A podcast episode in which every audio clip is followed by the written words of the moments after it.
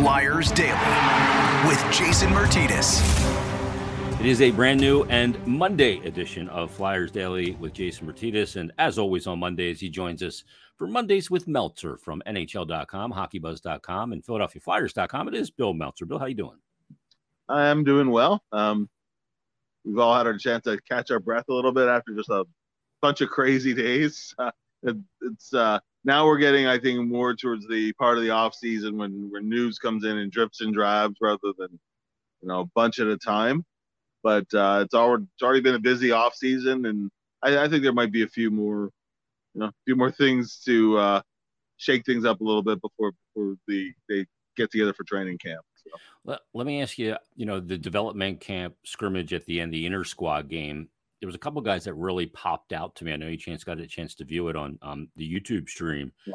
uh, but one of them is Bobby Brink. I thought he looked excellent in the game. I thought, you know, just by I wasn't charting it as I was calling the game with Brian Smith, but I mean seven or so high danger chances, all from the same spot in the middle of the ice. I thought he moved. Bobby Brink's not a guy that moves extremely well.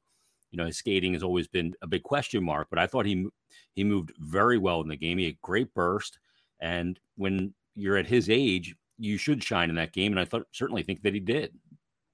No, for for sure. Um, and he was. It seemed that every time he was, every time he was on the ice, yeah, he was he was creating something something dangerous was uh, came came out as a result. And and uh, his side, they had the puck for long long stretches too. Yeah.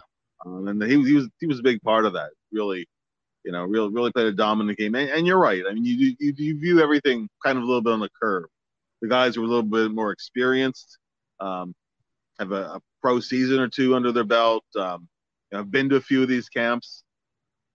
You expect you expect them to dominate, but but he he looked very very impressive. Um, hopefully, hopefully that's something he can take into the season because because of the hip surgery and and the uh, you know the usual time period it takes to get your game back. Really, last year was not what, what he wanted or, or anybody really would have wanted from Bobby. So this is a big season for him. Um, I, I, think he, he doesn't come to camp with a job to lose. He comes he comes to come to camp having to earn an opening night spot, and if, if not opening night at some point during the season. And, and, you couldn't have asked for a better start to it. And he did. He looked uh, he looked quick, really quick the whole game. The other guy that really popped to me, Bill, was Emil Andrae yep. and watching his game, you know, we have certain traits that we look for when we say that's an NHL player. And to me, it's his economy of energy.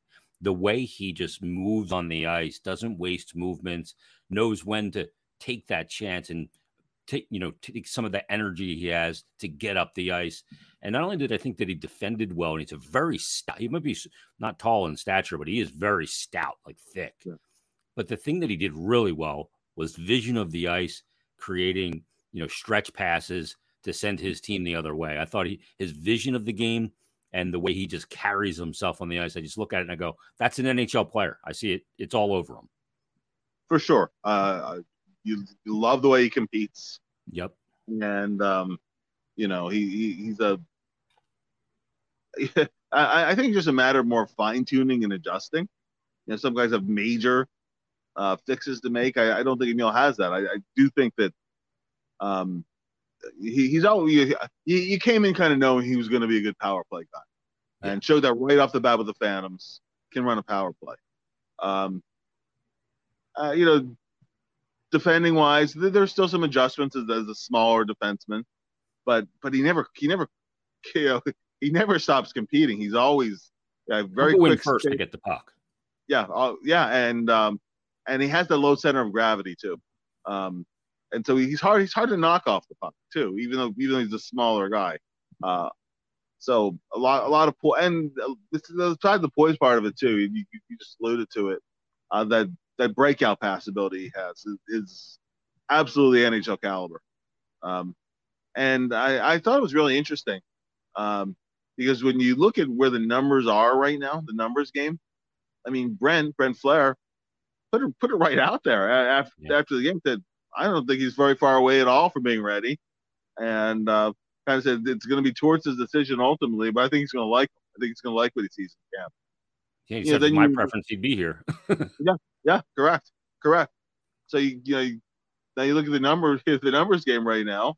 uh, and um, as we're as we're recording this, the the uh, much rumored Tony DeAngelo trade still has not happened yet. So he's still you know he's still part of the roster here, but you, know, you, you want to they want to give Zamula a look. Um, you know, Seeler probably earned a spot in the top in the starting six based on his play last year. Um, you know, is Walker part of your starting six? Because you know you know that Sanheim and Ristolainen and York and Staal all will be. So yeah. you're getting a, you're getting a numbers game there. So who so uh, you know who and Zamula being waiver being being no longer waiver exempt, you have to go through waivers. I don't I don't you know, right now if you had to form uh, an opening night roster, there's there's going to be some tough decisions to make. Now listen, you know there, there's usually injuries of some kind. Guys will have play their way in or out during camp. Um, and it's not a guarantee that that even though he was a regular starter last season, you know, the, the, the let's say Seeler, say Seeler has a couple tough weeks, maybe he sits a few games. I don't know. Yeah. That'll that'll all play itself out.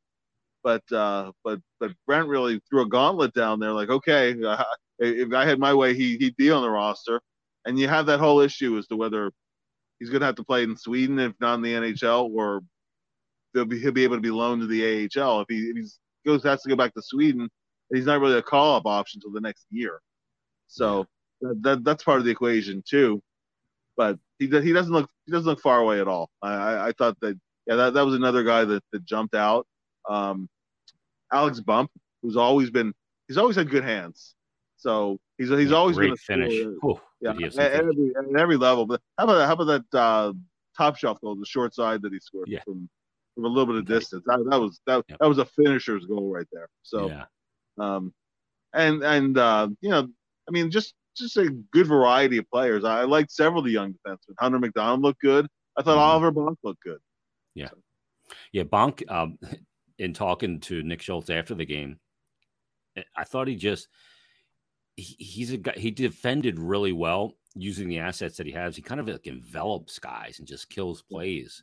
I thought he was, you know, he's got some uh, work to do before he gets to the NHL, and he, you know, he's just drafted, uh, but he's got some raw skills there for sure, which which I really liked. Um, the other thing you mentioned, Tony DeAngelo, we're obviously on. This is the 10th of July, and as of recording, he has not been dealt. And 9th was the day that they said he could. Is this just a matter of one of these two things, Bill? Is it either well, it was Sunday, so nobody really wanted to work on Sunday and register a trade, or is it more the the Carolina Hurricanes are waiting on Erik Karlsson? Uh, I think it's the latter. Um, you know, and and they they have some things to figure figure out. So I, I, think where Karlsson ends up going does ultimately determine okay, do they pull the trigger on DeAngelo or not? If that if that were to fall through, uh, the Flyers would have to find another trade. I mean, honestly, honestly, the the way that the at least the rumor trade was constituted was really just a getting rid of the player as subtraction because you you feel a need to subtract, you know, and then backfill. It's this isn't really a hockey trade. This is really a getting getting the player out kind of a trade. So um, I guess there might be a similar kind of a deal out there. I mean, you know, DeAngelo, DeAngelo, if you're eating 50%, which is what was rumored, two and a half million, uh, uh, two and a half million to me, it's almost a no brainer. If you have the cap space, you add him if you're a contender. If, if, not, if nothing else, Tony DeAngelo can help your power play. And the fact that the Flyers were last in the NHL in the power play again to me was not on Tony DeAngelo. That was just was just the team had a weak power play, you know. But uh, I, I, thought he was one of their better power play guys. It was one thing he did do well. So you know, I I I think there's a there's a trade out there. I would still be surprised if he opens the season with the team, but we'll, we'll see. You know, there's still there's still a lot of guys on the market right now. So, um, you know, we're we're sitting here July 10th, and you you inevitably get that shift as as the uh, musical chair seats get filled.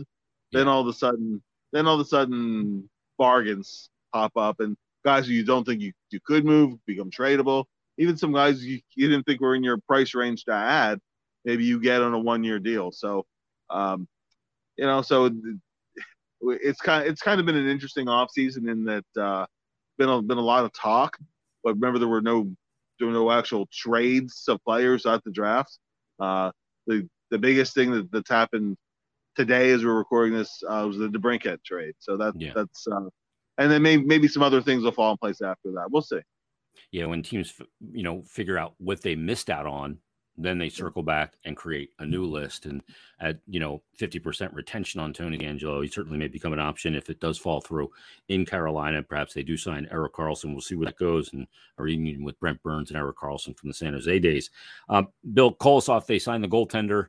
Uh, they signed the contract. Boy, this has created a lot of confusion online. You did a great article on HockeyBuzz.com, really kind of breaking down the the MOU, the memorandum of understanding, and you know, th- there's a lot of hot takes out there. You know, I don't know all this stuff. You know it way better than anybody else. I'll refer everybody to that article. But were you surprised to see the signing of Kolosov?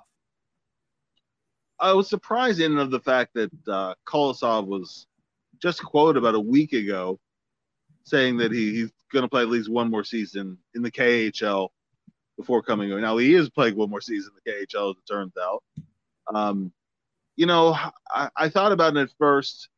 Uh, I, I really had to think about it. Um, but then I thought about, you know, you loan him over there for a year, which which there's precedent for. The uh, Flyers did, the, did that with Ole Lycksell. They did that a few years ago with uh, Sandstrom. And you, you view the, the numbers game.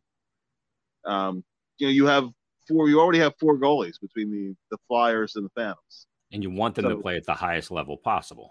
Right, and, and Kolosov, you want to you want him playing as much as possible. And then let's say let's say you have Kolosov and and Ersson with the Phantoms, you know, and and uh, I mean it's good competition, but I he but I, you really want to have one guy playing as much as possible. Yeah. And if you remember a few years ago, they had Kirill Ustimenko, and he's he's not he's not as good as Kolosov. I mean, Ustimenko had some talent. Kolosov is another level than that. Mhm. Um, Kolosov is a very, very good prospect. Uh, I would say even on track to potentially be an NHL number one goalie kind of a track. Um, he's already one of the better goalies in the KHL, the best player on a pretty weak team too. Um, so it's not like he's getting a lot of help in front of him. He's really, really good. Um, and with the with the blog today, I posted some video too. Um, even even when KHL games used to be on television in, in North America on the Eleven network, they didn't have um, yeah, they didn't have uh, Dynamo Minsk on very often. They're they're not a high profile team. They're not they're not a powerhouse, but they'd be on there every once in a while. And the crazy thing was, was that he was 19 years old and already already a starter in the KHL, and and you see him, and um, one video is just uh, about seven minutes of game action, so it's not just a highlight save here or a highlight save there. You could see just how square he is of the shooter, the economy of mo- the economy of motion he has, how fluid he is, how he's on his angles, how he can make how he can make second saves and, and fight for them, and he just he doesn't beat himself, and, and he's um, early like early in that game in that seven minute video he gives up a gives up a short side goal, and he's been beaten again the rest of the game. I mean Yeah. he's uh, he's mentally tough. Kind of, you know, I mean there's there's a lot to like about the kid. Um, you know, you you don't predict what he's going to do in the NHL eventually, but but he's a kid who has a real real shot at being a pretty darn good National Hockey League goalie, and the Flyers have had interest in bringing him over for a while actually. Yeah. So Well, the KHL, So- I mean, they develop goaltenders. He, he's kind of on that same trajectory at the same age as Sorokin and Shesterkin were. correct, yeah, uh, yeah, absolutely, Ab- absolutely, and He he didn't get here till 26, I think, but yeah. and, and he doesn't have you know and again he doesn't have the benefit of playing with, with, with the top team in front of him so which is which is good which is good and bad right the, the numbers sometimes are a little bit lower but uh you know but he sure sees a lot of shots and you know is used to used to playing with not much margin for error so Yeah. um he, he's he's a really really good prospect you know I, I I would say if you look across the NHL, who are the top ten goalie prospects? I, to me, he's in that mix. He's really good. Yeah. So you know, uh, so then you you know, is it worth waiting? you want to get your hands on them as quick as possible, then, too. you know, exactly, exactly. So, what is uh, what are the benefits of signing them this year? The, the drawback is that you burn the first year, the entry level. Um, so you're looking at basically a two two year entry level. Um, once he gets over here, um, one of the benefits though is that hey, you know, Brady Robinson will have a lot of access to him because it, because it's a it's a loan arrangement. So part of the part of the agreement of the loan here is you know, our development people get get access to them, then they can you know. So that that's definitely a positive. Um, and the other positive too, and I thought this was interesting that that uh, that Kolosov's agent um, he thanked the Flyers for their trust. In other words, trust that he will in fact make good in being over in a year. So um, you know, so uh, it, it's it's not the end of the world. He's over in the KHL for another year. He's already good in that league, and better better that than figuring out you know, figuring out how much time he's going to get to play this season the year after that, hopefully, has a healthy, productive year, and then and you can see because there's there's going to be less crowding too yeah. a year from now. You know, so that's uh, that's another piece of it too. So uh, I think there's a lot of reason to be excited about him. Um, if the games are more accessible in, in North America, I think there'd be a lot of people that be. It wouldn't be just a name that was signed. That this is a pretty darn good goalie prospect that they signed. So that's uh, that that was a, a, really nice piece of news on on what was started as done yeah, not a great news day.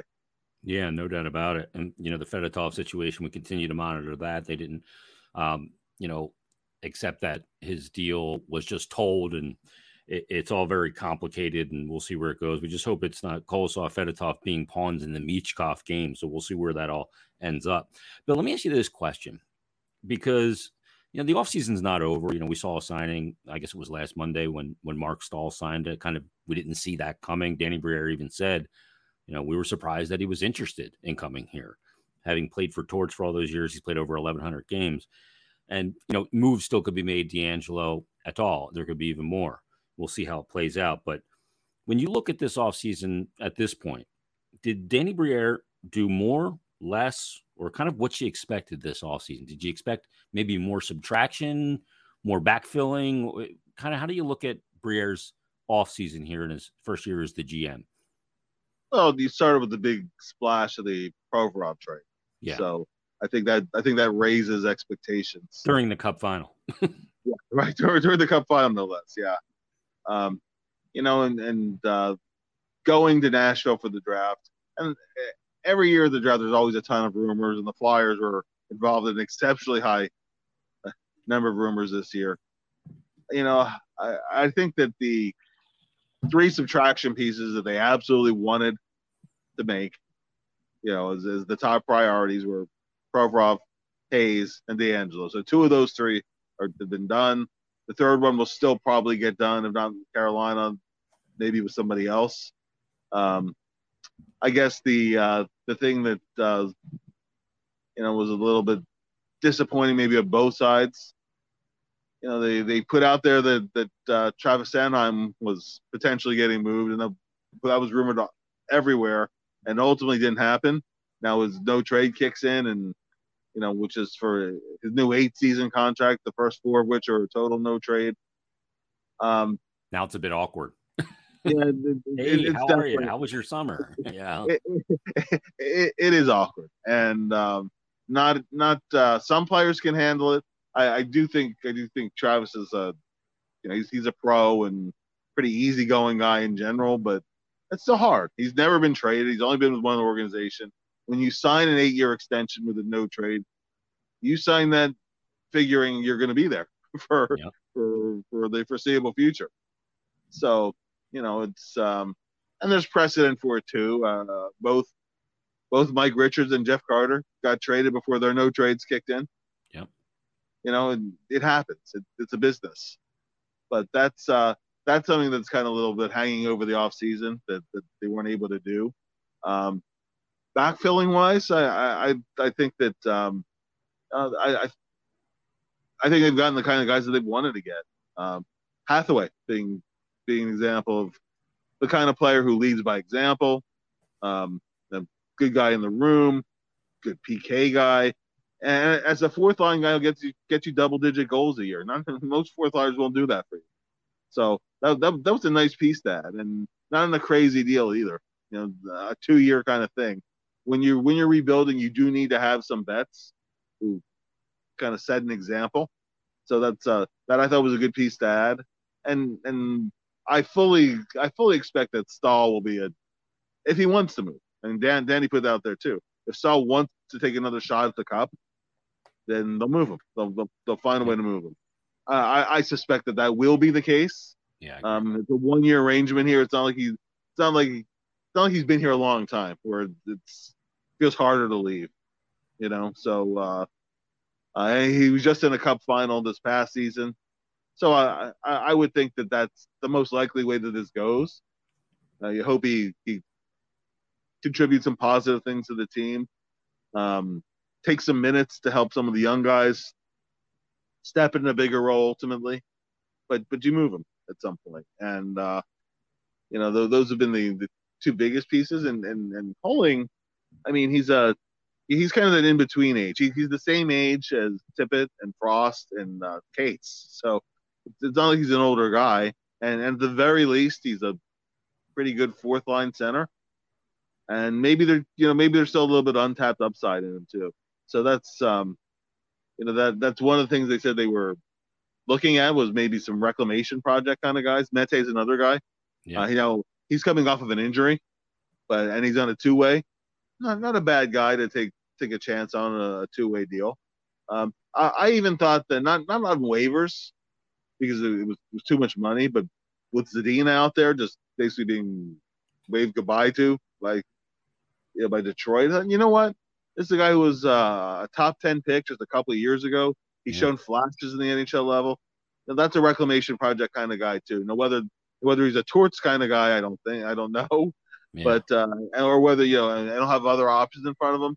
But but things like that, I think that's the kind of things they were looking for. Was either veterans who can play a role, or or some young guys who maybe maybe there's something untapped still in them. So that was laid out before the off season. Um, it's been what's happened so far. I, I think I think there'd be a number of people who say they'd like they'd like to see a little bit more subtraction by now. But but from my point of view, Jason, I'll say that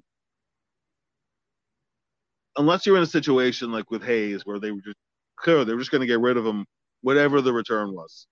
That that was just that was a priority. Um, I I don't think you take uh, uh, you know on a guy like uh, a Laughton or especially a Konecny, you don't take a bad trade. You make a trade that makes sense for you, and if, if that trade isn't there, you hang on to the guy. Yep. You know.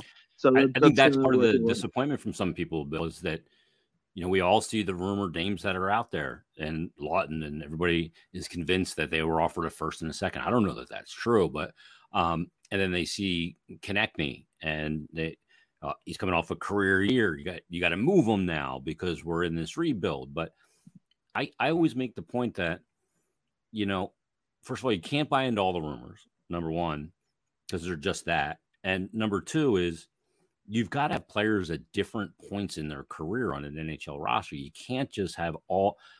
I mean, show me a cup team that's won with you know 90% of their players 25 and under. You won't find it. The youngest team in the NHL to ever go to a cup was the Flyers, what, in 85?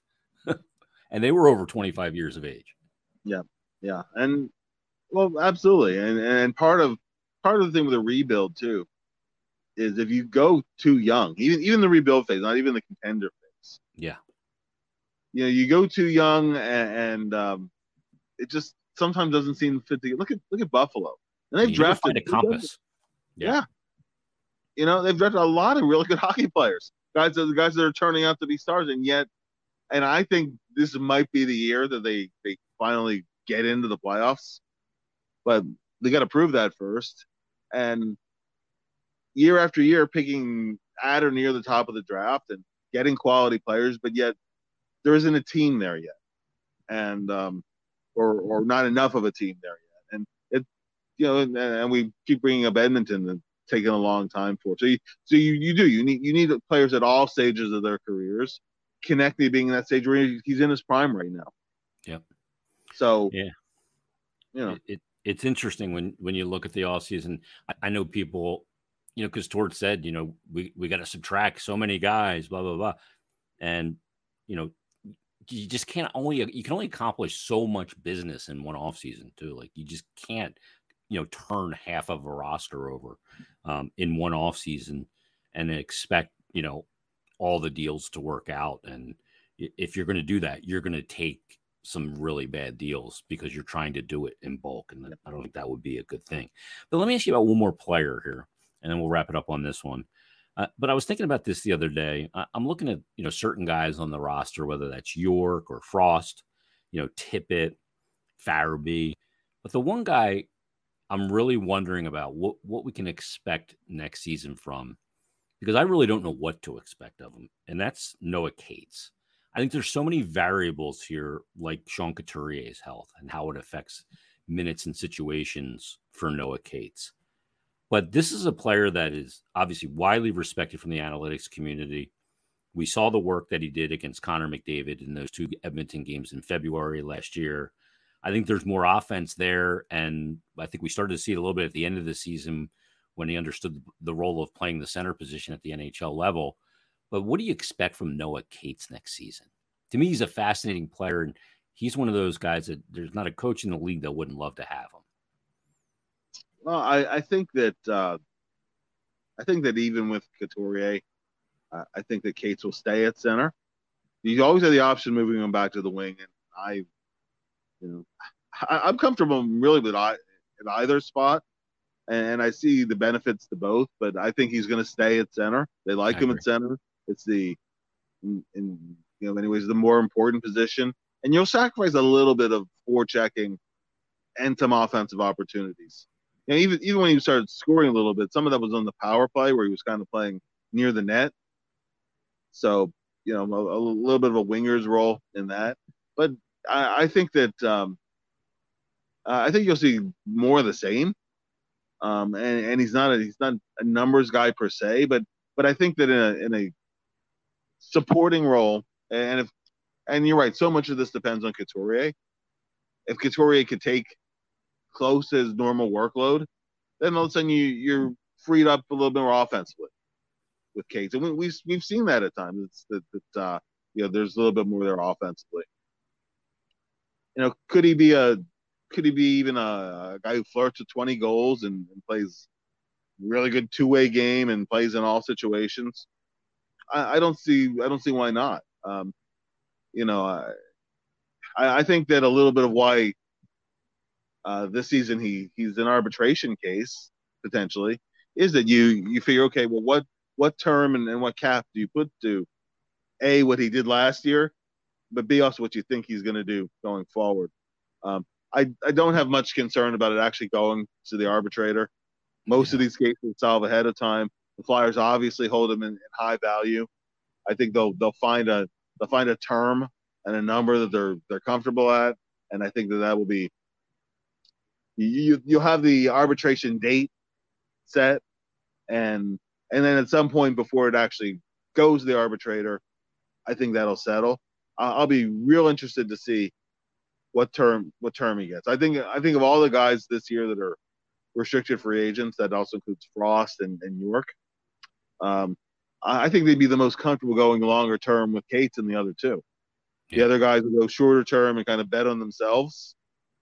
And um, take it from there. But I but I think that um, you know I think that at least from the Flyers' point of view, that Cates is the most known quantity, but also still has you know he can he can still get better too. So that's uh, yeah, that was certainly one of the the positives from last season, and one of the things too. You just just hope he stays healthy. That's all.